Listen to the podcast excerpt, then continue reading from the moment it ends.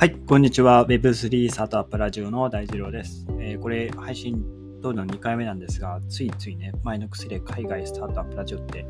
言ってしまうんですね。はい。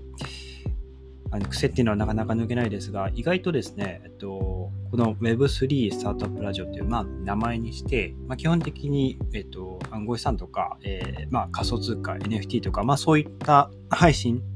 に途中で切り替えたわけですが、1ヶ月、2ヶ月前ぐらいに切り替えて、で、前は、あの、僕の配信、前から聞いてくださってる方はご存知の通り、まあ、海外の、その、新しいテクノロジーとか、えサービスを提供しているスタートアップ、海外のスタートアップの紹介をしていたんですけども、えー、もう Web3 っていう、まあ、えー、仮想通貨、NFT、ブロックチェーンっていう業界の、えー、紹介と、あとはそれにまつわる、えー、スタートアップ、そのブロックチェーン技術を使った、えー、サービスを提供している、えー、スタートアップの紹介に、まあ、切り替えたわけで、結構聞いてくださる方減るんじゃないかなって思ってたんですが、意外といらっしゃるんですよね。で、僕の配信って基本的に、まあ、1回の配信が、まあ、1週間ぐらいで、その、まあ、マックスの再生回数になるというか、大体まあ、50回ぐらいですか、1配信50回ぐらい配信聞いていただいていて、まあ、単純計算50人っていう方、あの、感じですけど、この Web3 の中心の発信にしても、意外とそのぐらい聞いてくださっていて、本当にありがとうございますという、えー、入りですね。で、まあ、徐々に暑くなってきて、もうクーラー涼しいなという感じながら、えー、今配信を撮ってるわけですけど、ね、皆さん体調管理気をつけて、僕の周りでも未だにですね、えー、コロナになりましてて、お客さんがコロナになっちゃいましたっていう方いらっしゃるんで、その、まあ、屋外とかで歩くときは、もうマスク外していいよって確か、えー、まあ、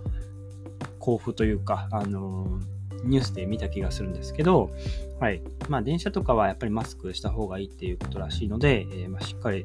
ね、まだ感染対策していきましょう。まあね、えっと、日本はいつまでマスクしてるんだっていう感じありますけど、えー、まあ、自分の身は自分で守れるように、えー、やっていきましょう。と言いつつ僕はの外歩くときは割ともうマスク外してたりするんですけどね、なんか 白い目で見らそうで怖いですけど、やっぱこういう、あのもう、ね、まあ、もともとマスクがない生活が本来ですからね、はい、それに戻りたいという、あの本当に自分の意思意思のもとですね、えー、ちょっと白い目で見られようが、外を歩いてるときは、ちょっとマスク外して、俺はもう外してるんだぜと、アピールしていきたいなと思います。もちろんちゃんと電車の中ではマスクしてます。はい。で、今日はですね、えー、まあそんな Web3 スタートアップラジオを切り替えて、いろんな方が聞いてくださっていて、えー、今日はまあソラナの、えー、NFT のマーケットプレス、マジックエディの紹介するんですが、えー、まあ、ブログも僕更新をしていて、今ですね、あのこの Web3 業界のあそうですね、用語集を作っています。で、僕もそういう、まあ、今今日も紹介するマジックエネ、実はもう初めて聞いたんですけど、オープンシーとかラリブルとかファンデーションとかそれぐらいしか知らなかったんですね。で、いろいろ調べていく中で、やっぱり新しい単語もうめちゃくちゃ出くわすし、で、これ分かったつもりだったんだけど、やっぱわかんねえな、みたいな、そういう、やっぱ専門用語が多いですよね。なので、まあ、とっつきにくいっていう感じですよね。インターネットの世界も、まあ、例えば、メールを送っているその技術一つとっても、非常に、まあ、なんて言うんでしょう。ユーザーとしてはメール送信して、相手側に届くって、あ、届いたっていうね。まあ、それだけかもしれませんが、送って届くまでにすごいプロセスを経てるわけですよね。あのメールを送信して、でそのね、えー、メールを受信する受信側のキャリア、ドコモ au とかソフトバンクの,、えーまあ、そのサーバーですね、メールの受信サーバーで、まあ、その振り分けてるわけですよ。で、受信して、でそこでちゃんと受信できて、それから、えー、そのメールのアドレスにメールをこう送ってあげるっていう、まあ、いろいろもうちょっとあの本当は、えー、いろんなプロセスがあるんですが、まあ、そういう、えーと、技術があって、それにそのメールに、メールって基本的に通信って暗号化していて、まあ、誰でも見れたら危ないじゃないですか、テキストの内容が。なので、その通信を暗号化したりとか、まあ、いろいろ工夫をして、で、その送ったメールがちゃんとその詐欺メールじゃないよとか、改ざん、メールの中身が改ざんされてないような技術とかっていうのもいろいろあるんですが、まあ僕ら使ってる中でそういうことって、えー、まあ見ないですし、そういう技術用語、専門用語を聞くと、本当にちんぷんかんぷんですよね。DNS とか出てくると、本当に DNS って感じですよね。僕も、あの、まあ、あまりその、詳しく、こう、専門家みたいに解説はできないんですけど、なんとなく概念自体は分かってるつもりなんですが、まあ、特にこの Web3 は本当にそういう専門用語多い。もう何回も5回も10回も聞いてもやっぱり忘れてたら分かんねえなっていう言葉があるので、それをちょっとブログにまとめてるので、まあ、今週、そうですね、頑張って今週中には上げたいなと思っています。で、随時、えっと、更新をしていく予定なので、えー、まあ、その、第1弾、第2弾という形で、どんどんその 初級編と、えー、まあ、ちょっと中級の投資編と、えー、あとは、NFT 編とか、まあ、そういう感じでまとめていこうと思ってますので、えー、ちょっとお待ちいただければなと思います。ブログは僕の配信の概要欄とか、Twitter に、えリンク貼ってますので、そちらからご確認くださいという、前置き長くなりましたが、えー、 Magic Eden ですね、えー、紹介しようと思います。えー、っとですね、 OpenSea の取引件数を上回ってるんですね。これすごいですよね。 Solana を基盤とした NFT のマーケットプレイスの Magic Eden なんですが、えっと、1日あたりの取引件数が、えイーサリアム基盤のえー、 OpenSea ですね、こちらを上回ったっていうことで、結構今勢いを増しているそうです。で、なんといってもこの Solana の、え Magic Eden は取引手数料がめっちゃ安いんですよね。 OpenSea に比べると。はい、後でご説明しますが、えこれがやっぱり取引数、え利用しているユーザーも多くなっている、え要因かなと思います。で、ダップラーダ、バッダ、失礼しました。 DappRadar ですね。 DappRadar の週間データによると、1日あたりの取引件数が OpenSea だと5万件ぐらいなんですけど、えー、 Magic Eden は、え約27万5000件ですね。えー、この件数っていうのは、購入とか NFT 買ったり、え入札したり、オファーですね、えいくらで買いたいですっていうオファーですね。NFT を持っている人に対してオファーする。で、オファーして、えー、いろいろオファーが来ますね。で、それに対して、えー、一番まあ高値ですね。で、高値が最後残って、オーナーがいいよって言ったら、えー、もらえると。まあ、交換ですね。NFT と、えー、ソラナか。ソラナを交換すると。あとは出品とか、そういう、え、全部ひっくるめた取引の件数ですね。はい。で、マジックエデンが提供したデータによると、えー、先週ですね、えー、33万件ほどの取引が行われると、行われているということで、1日あたりですね、取引件数が約4万7000件に達しているということですね。ただですね、ユニークユーザー数に関しては、オープンシーが、えー、まだまだ上回っているということで、このえーと、ユニークユーザー数、えー、 DappRadar によると、過去の、えー、20過去24時間のユニークユーザー数っていうのが、 Magic Eden だと2万4000人に対して、 OpenSea だと4万1000人に上るということらしいです。で、 Magic Eden を使っているユーザーは、 OpenSea よりも、ね、高い頻度で割と取引してるんですけど、あのまあ、 Solana 基盤のですね、NFT っていうのはあんまりまあ、いいのがないというか、あのそうですね、有料な NFT がない、いわゆるブルーチップと呼ばれるような NFT っていうのはまだ登場してないので、取引件数は多いんですけど、取引高、えー、まあ、金額ですね、はオープンシーに劣ってますよっていう感じです。あの、まあ、結論、あんまり有名な NFT が、えー、ソラナ基盤の、えー、ソラナでのチェーンで作られた NFT 生成された、えー、NFT がまだ少ないということですね。はい。まあなんか、NFT はまあ、イーサーゲームチェーンで作ったその NFT が、なんか王道というか、あの主流というか、まあ、そういう、まあ、暗黙の了解があるのか、そうですね、えー、手数料が高いにもかかわらず、えー、みんなオープンシーを使っているという状態ですね。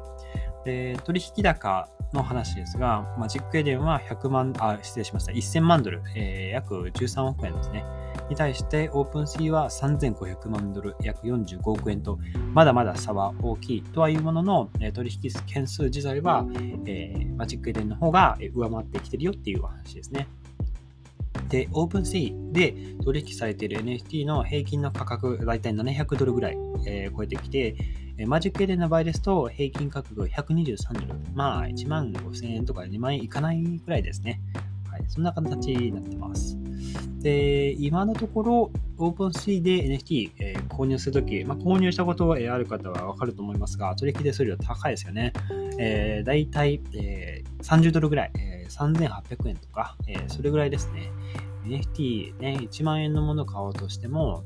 1万3000円払わなきゃいけないということですね。はい。これが非常に高いガス代ですね。えー、に対して、マジックエデンだと1セントに満たないぐらいの、手数料ですね。ここが、めちゃくちゃ、魅力的ですね。で、え、オープンシーンのトレーダー数は、前月から1%ぐらい、減ってるんですが、マジックエデンは316%増になってるんですね。300、まあ、3倍ですよね。はい。316%増になってる。うん。これはすごい数字ですね。え、まあ全体的に NFT のこう市場っていうのはもう本当にイーサチェーン、イーサリアムチェーンがもう完全に支配していたんですけど、えー、このマジックエレンが出てきたようになって、まあ、安い手数料っていうのが好まれるようになってきてるよっていう話ですね。ですので、まあ、いずれソラナチェーンで作られた NFT で、えー、いいもの、あの有料のプロジェクトが出てくるんじゃなかろうかと思いますね。はい。まあ、そんなこんなしてると、イーサリアムの、えー、イーサリアム2.0のアップデートが来て、ガス代が安くなって、ね、取引取引の時間も、えー、早くなったりとかするかもしれませんが、まあ、これは、ね、後々分かることかなと思います。はい。で、実はですね、オープンシーもあの4月の上旬ぐらいからソラナのソラナの NFT っていうの取り扱い自体は開始してるんですけど、あの全然あの取引されてないですね。えー、 OpenSea で、えー、 Solana の NFT の取り取引高は、えー、 Magic Eden の取引高の9%ぐらいしか、えー、取引されてないということで、まあ、NFT のマーケットプレイス使うんだったら、もう Magic Eden 使った方がいいよねっていう話ですね。はい。というような感じで、えー、 Magic Eden、え取引件数、非常に増えているので、まあ、少し覗いてみてはいかがでしょうかというところで、えー、概要欄ですね、えー、マジックエデンのリンク貼ってますので、チェックしてみてはいかがでしょうか。多分ね、あのー、一番有名なのは、あの、OK ベアかな。あの僕もこのプロジェクト自体は、えっ、と、全然詳しくないんですけど、はい。これはちょっと聞いたことありますね。OK ベアっていうのが、ちょっと人気で出るよみたいな話は聞いたことありますが、それ以外は、うん、なんか他の NFT を真似たというか、はい、べうん、そうですね。 Trippin' Ape、Trippin' Ape Tribe っていうことね、絶対ベイシーですよね。BAYC ですよね。はい。とかね。 Cool Cats かな？これは。あとは、あれです。 Moonbirds。 Moonbear っていうのがありますね。 Moonbears っていうのがありますね。うん。なんか、ね、せっかくオリジナルの NFT 作るんだったら、なんか全然ね、オリジナリティを出していった方がいいとは思いますが、えー、こういう真似真似る理由は、えー、その方が売れるからっていうことですね。はい。というような感じです。で、まあ、最後に、えー、もうこれ完全に雑談ですけど、まあ今 NFT、まあ市場はめちゃくちゃ今冷えていて、また冬の時代が、えブロックチェーン、えっと、暗号資産業界来てますね。えー、まあ、理由は、その米国の、まあ、その、株式とか、まあ、そういう経済状況にも引っ張られてますが、えー、まあ、一番は先日のあの、テラですね。テラの UST、これがもう暴落したっていう事件がですね、一番、え、ダメージでかいかなということですね。アルゴリズム型のステーブルコインっていうのは、え、ま、これから新規で、え、ま、開発とかする場合は結構厳しい目で見られるんじゃないかなと思いますね。あと、既存である、ね、他のアルゴリズム型のステーブルコイン、要は、あの、まあ、1ドルペッグするんだけども、えっと、他の、えー、暗号資産とかで、えー、担保している、えー、基本的にそのテザーとか、他の、えー、台とかもかな、あの、その担保となるドルを実際にその会社が持っていて、ドルを持ってる代わりに、えー、その US、えー、UST か、えー、そうですね、UST を発行するとか、USDT か、テザーは、ごめんなさい、USDT を発行するとか、あのちゃんとお金は1ドルとして持ってるので、それを担保にして USDT を発行しますっていうなんですが、テラの場合は、えっと、ルナとか、まあ、そういうビットコインとか、他の暗号資産をこう組み合わせた、あの、アルゴリズム型、もうプログラムでこう制御、1ドルと釣り合うように制御しているので、えー、まあ、その UST か、UST が、えー、増えすぎるとバーン、焼却ですね。あの使えなくするために、まあ、数を減らすためにですね、全体の供給量を減らすためにバーンしたりして、まあ、こういうバーンとかが本当に専門用語ですよね。バーンして、で、まあ、数が少なくなったらまた発行したりっていう形で、えー、均衡を保っていたわけですが、まあ、これが、えーまあ、まだ理由は分かってないんですよね。これ、明確な理由が分かってないんですが、もう価格が非常に暴落してしまったということで、うん、理由が分からないっていうのがすでに怖いですし、まあね、理由が分からない、こういうことが起こりうる、えー、業界に足を踏み入れている、まあ、僕をはじめ、いろんな、ねえー、いわゆるアーリーアダプターの方々、ね、本当に尊敬しますね。えっと、まあ、こういう新しい技術っていうのには、まあ、危険危険が、危険というか、まあ、リスクですね、がつきものなんですが、ねえー、まあ、そんなこと言ってると、まあ、1990年代インターネットが始まった時も、えー、そうですね、まあ、例えば Facebook とかがこう出始めた時って、いや、誰が実名で SNS やるねんと。そもそも SNS って誰がやるねんという状態だったんですよね。つぶやくって何をつぶやくねんみたいな状態で、実名で、ね、SNS なんかやったらこう、名前が全世界インターネットに公開されて取り返しつかなくなって見バレしちゃうじゃん。誰がそんなのやるの？そんなリスクの高いこと。って言ってたんですが、ね、蓋を開けると今みんなやってるし、逆にご年配の人たち、えー、まあちょっとこうね、